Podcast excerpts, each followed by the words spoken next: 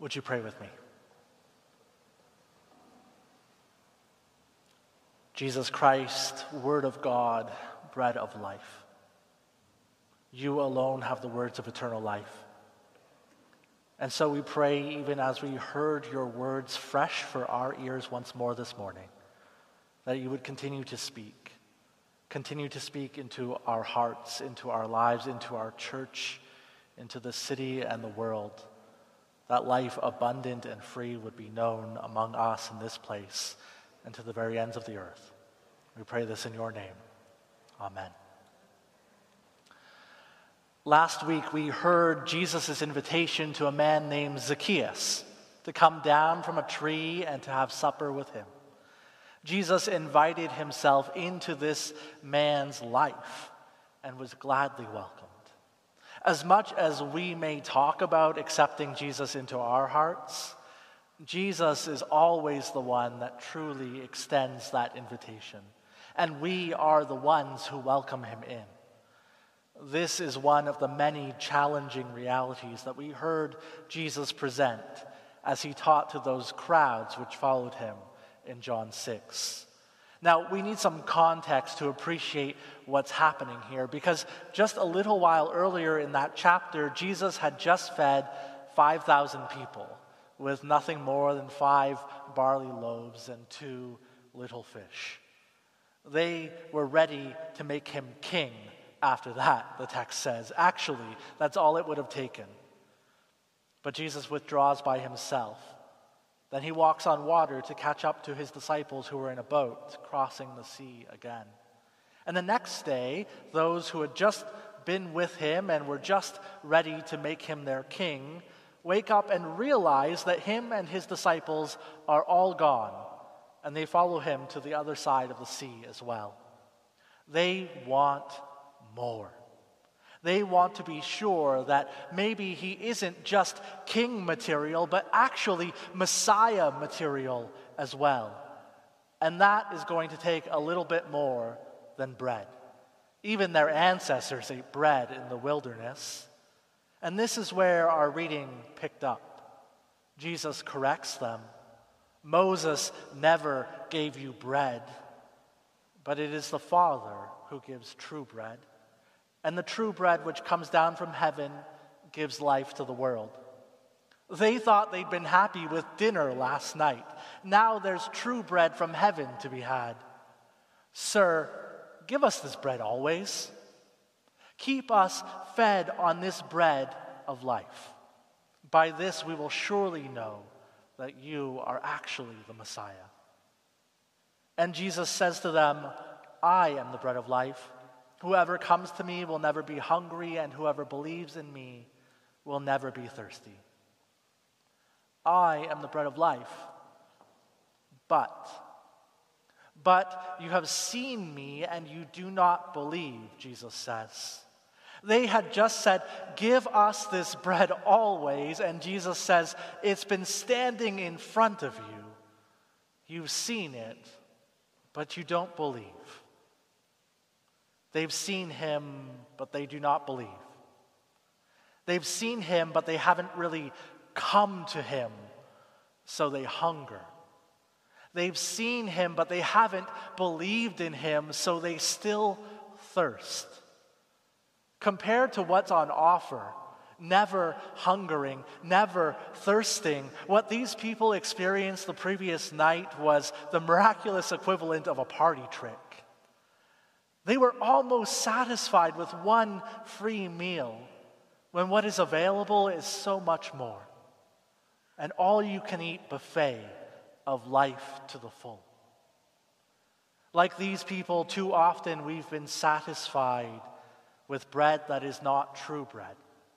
The prophet Isaiah, in fact, diagnoses this very human condition when he asks, Why do you spend your money for that which is not bread? And your earnings for that which does not satisfy. Listen carefully to me and eat what is good, and delight yourselves in rich food.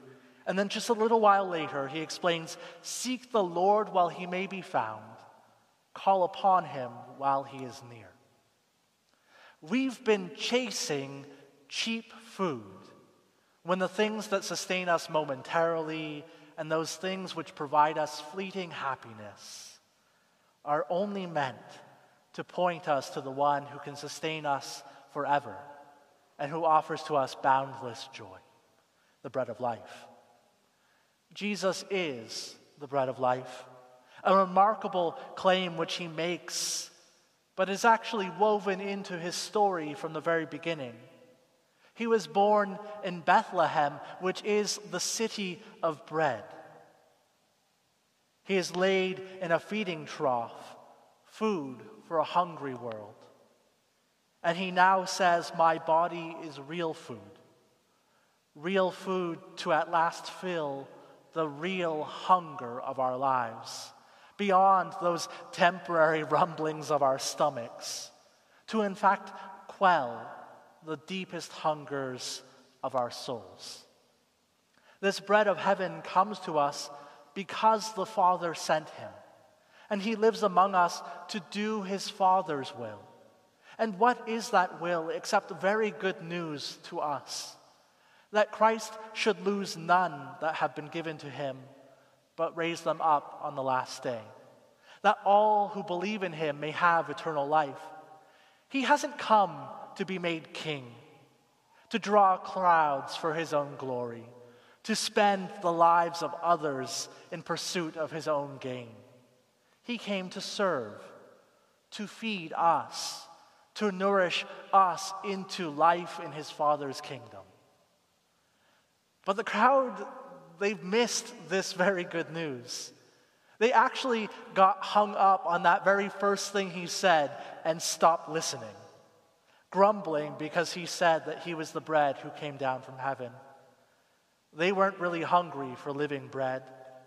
They weren't ready to receive good news. Instead, they were judging the merits of his application for Messiah. They were listening to Jesus how I think many of us listen to sermons, trying to evaluate it, trying to see if they agree or not checking out what this fellow has to offer. And in that way of listening, they've tripped on the very first step. Now they're lost to their own reasoning. Not only is it absurd to say that he could be the bread who came down from heaven, but anyway, isn't he just Joseph's son? Don't we already know his parents? Isn't he just like any one of us? How could he say he's the bread who came from heaven. They figure they know something about him, and they're mistaken. They assume that their knowledge of his family disproves his claim. But the truth of his birth actually affirms what he says. Not merely a son of Joseph, adopted by Joseph, raised by Joseph, yes, but born of the Holy Spirit and the Virgin Mary. They're right that his birth points to the truth, but it's not in the way that they figure. Hearing this crowd complain, he rebukes them. Complaining about it isn't going to help them understand it any sooner or any better. Everything the crowd knows has been of their own work, of their own merit, of their own reasoning. They receive bread because they ask for it. They receive forgiveness because they offer their sacrifices in the temple. They even believe that they can seize a man and make him their king just like that. But they will not receive salvation apart from the will of the Father.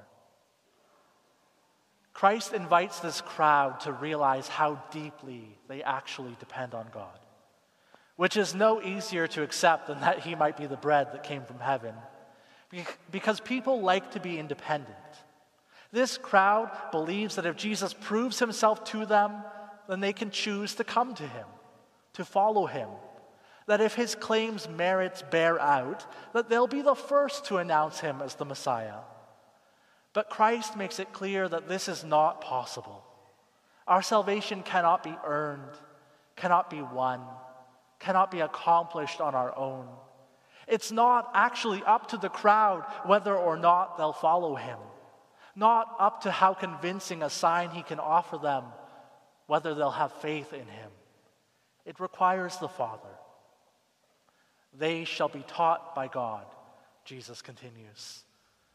Faith, we're hearing, can't be learned by people, from people. Though we may have very excellent examples of lives of faith, we must learn faith from God. The only way to the Father is the Son. And Jesus tells us the only way to come to the Son is that the Father draws us to Him. Not all are taught by God, but any who do come to believe in Jesus, all who do have this faith, have been taught by God, because that's the only way to receive Him. Now, I've taught enough membership and baptism classes at Knox to know that this is the part where some of us have already been grumbling, at least a little bit. We don't like anything that sounds like that forbidden word in churches, predestination, right? Like, that's not okay. We must be drawn by the Father. How can Jesus say something like that? I have free will. I have the right to choose for myself what I believe and what I will follow. I'm a rational person, and I am responsible for making the best decisions for my life. To this, all I can say is that we are drawn by love. Nothing else could draw us. Reason cannot, though there's much in the gospel which speaks to our reason, reason alone cannot inspire belief. Some are intellectually compelled by Christ, but have not come to him. Fear cannot draw us to belief. Though fear may at times remind us of our need for God, it just as often causes us to hide from God than to seek Him. Many fear the divine, but have not found the sheltering wings of Jesus. Pleasure cannot draw us to God, though there is depth of joy in His kingdom, because too often we find satisfaction in those fleeting pleasures that fade, and we forget what is eternal.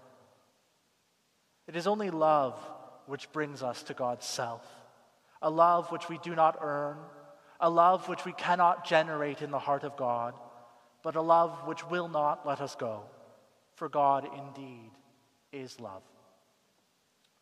God still sends bread from heaven. Not like the manna in the wilderness, where those who ate it still died, but in Jesus Christ, who gives his flesh for the life of the world. Jesus offers himself to us this day that we might feed on him, and in him know real nourishment, even the fullness of life. Then there's this dispute which may actually be a sign of progress because for there to be a dispute, there has to be two different sides, two different opinions at least. So some understand what Jesus is saying, and others still do not. How can this man give us his flesh to eat? Now, if there were an opportunity in the story for Jesus to walk something back or to clarify what he meant, this was probably it. Jesus could have said, Don't worry, it's not literal. He could have expounded upon the spiritual meaning of what he was saying. But instead, once more, Jesus presses into this very strange invitation. He says, I tell you the truth, unless you eat the flesh of the Son of Man and drink his blood, you have no life in you. And as Myrna was reading, I wondered in this section could he have said flesh and blood more often? It's like he knew what was bothering them and he just kept saying that same thing over and over. It really must be the truth. In essence, in a way, Jesus proclaims, I tell you the truth, it's worse than you feared. It's not just that you will die like your ancestors. In fact, it is that you are already dead. You are already dead. You have no life in you, Jesus tells them, because only those who eat my flesh and drink my blood have eternal life, and I will raise them on the last day. For my flesh is true food, and my blood is true drink. Far from walking it back, Jesus seems to have doubled down. They have no life in them. And the only way to have life is to be drawn to the one who offers himself as bread for the world. We might remember the crowd's earlier eagerness. Sir, always give us this bread. But here Jesus makes plain that we need it only once. The verbs to eat and to drink are in a tense which is aorist, it's not ongoing, it happens once. We partake of Christ one time, and from then on we abide in him, and he is in us, and we have eternal life in us. To partake of Christ is to be invited to the Father's kingdom and to know life forevermore. And I don't know how you're feeling at this point in this heavy passage of Scripture, but this has all been too much for most of the crowd. This is a hard teaching, they say. Who can accept it?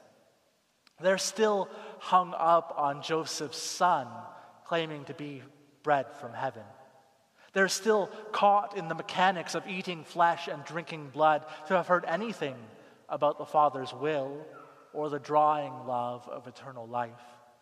Being aware of their complaint, Jesus asks them plainly, Does this offend you? It does. They are blind and they are deaf. They have hardened hearts and they're dead in their sin. And to the dead, life seems preposterous. To the passing away, what is new is a threat. To the one who has only ever known chains, the promise of freedom is unimaginable. To the one who has only wept bitterly, joy is beyond reach.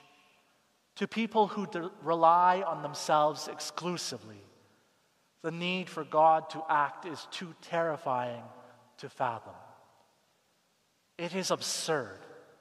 It is offensive, this thing that Jesus suggests. But it is only the absurd which will rouse a still sleeping humanity from our waking death. And it is only that which offends the sensibility of sin and the patterns of slavery which will at last give true freedom. You see, if it were an easy thing that Jesus said to them? Well, they would have heard it before. They would have tried it before. If it were not a strange saying he offered to them, it wouldn't have been worth marking at all. And if the sum of the Christian faith were to try to be a good person, we would not need Jesus, and we ought not to be gathered here. We can hear that call anywhere else. If the possibility to save ourselves by our good works was on offer, I think we would gladly welcome the challenge and could go on with our lives in much the same way as our neighbors and our coworkers, even as these first would be disciples. But these things are not the truth. Very truly, he says to us this day also, unless you eat the flesh of the Son of Man and drink his blood, you have no life in you. This indeed is the will of his Father, that all who see the Son and believe in him may have eternal life, and he will raise them up on the last day. It's nothing we can do, nothing we can reason, nothing we can earn or accomplish or merit. It is only the will of the Father. It's only the gift of God. It is heavenly bread for a hungry world. The invitation of Christ is that we would take that bread and nourish our souls, that we would feed on Him for the deepest longings of our hearts. This is a hard teaching because truth is hard to confront and it's difficult to accept. Following Jesus is strange if you didn't know that. It's off putting, even. Who can accept it? The call of God on our lives is a hard thing to reconcile with the way that the world would shape and fashion our lives for us. And you know what? That's actually good. Because people have normal all around them and they're dead. We're used to death. We're used to decay. We're comfortable in the grave.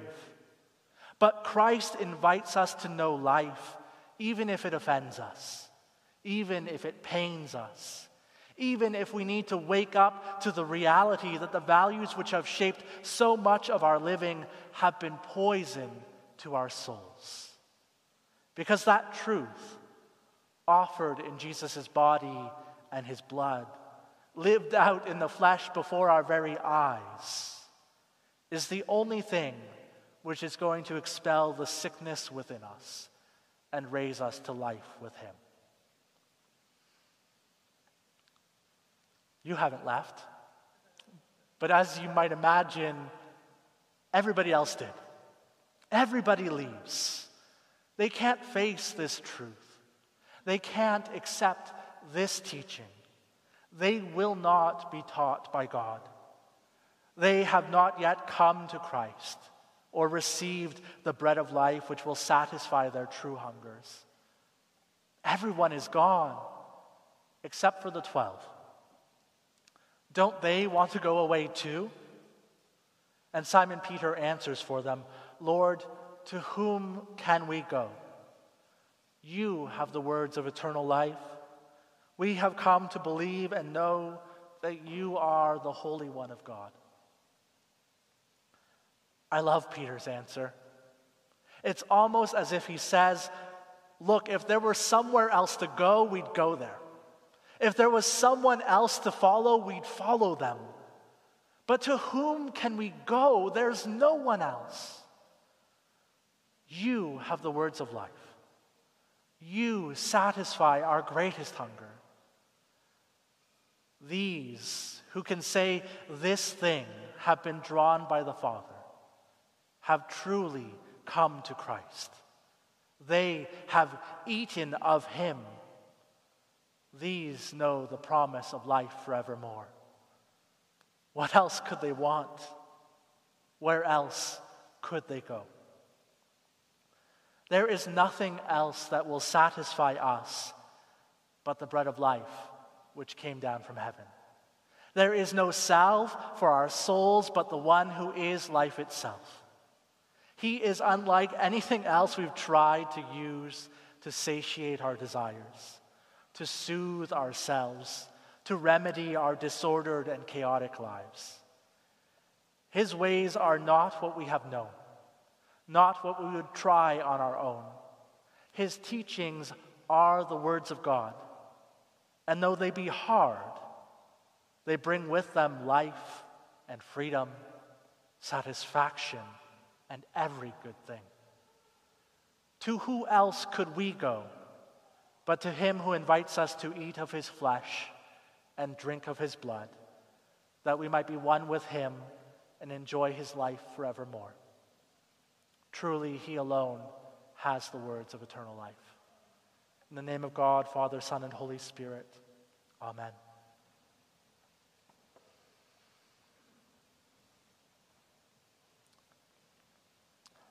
Maybe this morning you're feeling like there's hard things in this.